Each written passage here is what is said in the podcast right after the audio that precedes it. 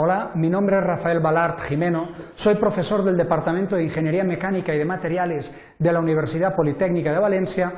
Y en esta presentación eh, vamos a hablar sobre la respuesta viscoelástica bajo estado tensional complejo, cómo llevar a cabo el análisis en estas condiciones. El objetivo central de esta presentación es, por un lado, definir la metodología del análisis eh, de la respuesta frente a deformaciones cuando un material viscoelástico se somete a un estado tensional complejo. Y por otro lado, otro objetivo es valorar la utilidad del principio de superposición de tensiones y de deformaciones, o principio de superposición de Boltzmann, al análisis de sistemas viscoelásticos bajo estados tensionales complejos. Esta presentación está estructurada en una breve introducción. A continuación plantearemos un sistema eh, sobre el que actúa un estado tensional complejo. Seguidamente llevaremos a cabo el análisis de la respuesta mediante el principio de superposición de Boltzmann y al final de la presentación realizaremos un resumen de las consideraciones más atractivas ligadas a este análisis. En primer lugar, es muy importante destacar que la respuesta viscoelástica en un material eh, polimérico frente a un estado tensional complejo es un problema difícil de resolver, incluso con el empleo de modelos convencionales. Esto plantea eh, la utilidad de utilización del principio de superposición de Boltzmann, que por un lado considera un estado tensional complejo como la superposición o suma de estados tensionales simples. Es decir, una tensión compleja sigma sub t se puede considerar como la suma de i estados tensionales, sigma sub 1, sigma sub 2, sigma sub i de t, eh, de tipo simple. Bien, a continuación, el principio de superposición permite analizar la respuesta del material frente a los estados tensionales simples, de tal manera que epsilon sub 1 de t sería la respuesta del sistema frente a un estado tensional simple sigma sub 1 de t.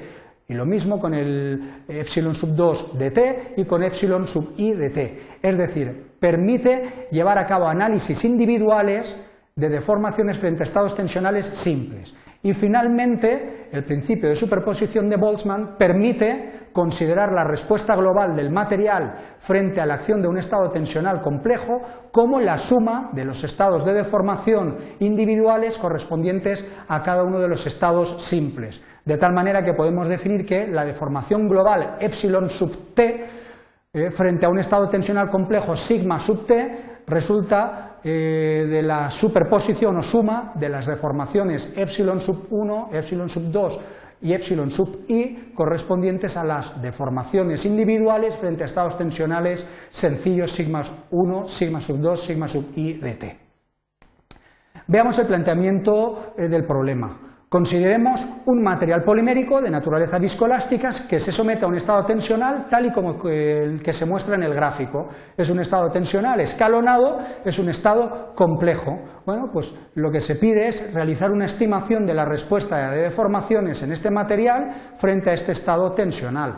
Este estado tensional destaca por la aplicación de una tensión sigma sub 1 constante desde el tiempo igual a cero hasta un tiempo igual a t sub a. A continuación se incrementa la tensión también en un valor constante sigma sub 2 de t, permanece constante a lo largo del tramo comprendido entre t sub a y t sub b y una vez alcanzado el tiempo t sub b se eh, produce o se lleva a cabo una eliminación completa de la tensión o eh, una, variación de tensión negativa correspondiente a sigma sub 3 de t. Básicamente lo que se pide es evaluar cómo evolucionarán las deformaciones a lo largo, de este, eh, a lo largo del tiempo en función de la aplicación de este estado tensional complejo. En primer lugar, lo que tenemos que hacer es descomponer el estado tensional complejo en, eh, como suma o superposición de estados tensionales simples. En este sentido, el estado tensional eh, global o complejo se puede descomponer en una tensión, eh, un estado tensional de tipo sigma sub 1 constante eh, a lo largo de todo el tramo donde estamos evaluando el proceso de deformaciones, desde 0 hasta t sub c. A continuación, le adicionamos un estado tensional que parte desde tensiones igual a cero hasta desde el tiempo igual a cero hasta t igual a t sub a y a partir de ahí eh, provocamos un escalón de tensiones del valor incremento de sigma sub 2 de t. Y finalmente podemos descomponer este estado tensional complejo en un tercer estado tensional simple correspondiente a una tensión cero desde tiempo igual a cero hasta el tiempo t igual a t sub b y a continuación una eliminación o una aplicación de tensión negativa de valor incremento de sigma sub 3 de t. Bien, el principio de superposición de Boltzmann considera que esta tensión global o compleja es la suma de estos tres estados tensionales simples. Como hemos observado, tres estados tensionales con un simple escalón a lo largo de todo el proceso. Eh, la superposición de Boltzmann permite llevar a cabo el análisis individual de las deformaciones correspondientes a cada uno de estos estados tensionales simples, de tal manera que el estado tensional 1 de color azul provoca una ley de deformaciones como la que apreciamos en el gráfico, es decir, una deformación instantánea inicial y una creación y una eh, evolución de la deformación creciente con el paso del tiempo, eh, globalmente definida como epsilon sub 1 t. La ley de tensiones sigma 2 provoca un estado de deformaciones como el que apreciamos en el gráfico de color verde, donde la deformación permanece en valores de cero hasta un tiempo de t sub a y a partir de este punto observamos un incremento instantáneo inmediato de la deformación y a continuación un crecimiento gradual con el paso del tiempo debido a la naturaleza viscolástica.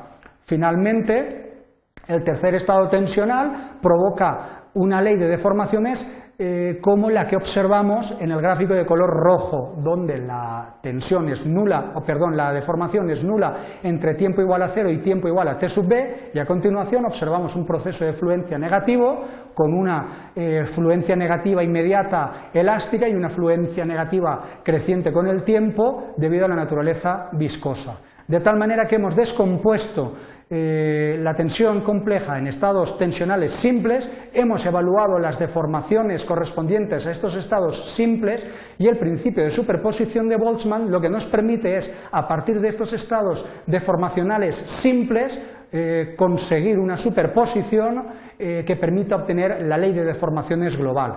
Así, partiendo de la primera de las leyes de deformación, correspondiente a sigma sub 1, le podemos sumar o superponer la correspondiente al estado tensional sigma sub 2, que era la ley epsilon sub 2, marcada de color verde. Esta superposición la vemos desplazando la línea de color verde sobre la línea de color azul y a continuación incluso podemos superponer la tercera ley de deformaciones correspondiente correspondiente al tercer estado tensional simple desglosado de esa tensión inicial compleja. Superponemos al sistema y obtenemos la ley global de deformaciones, resaltada de color, de color negro. Esta ley resultante sería la suma de la ley de deformaciones epsilon sub 1 más epsilon sub 2 más epsilon sub 3. Y esta sería la ley de deformaciones global en el material aplicando el principio de superposición de Boltzmann.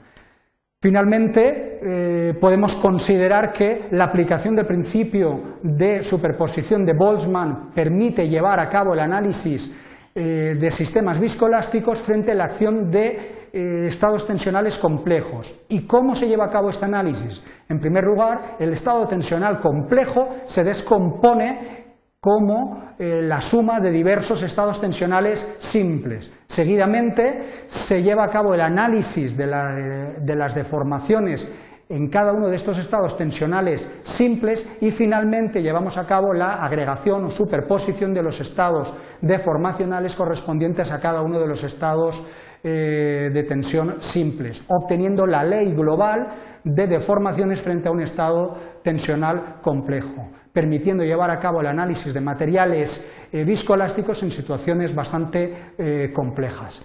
Esto es todo, muchas gracias por su atención.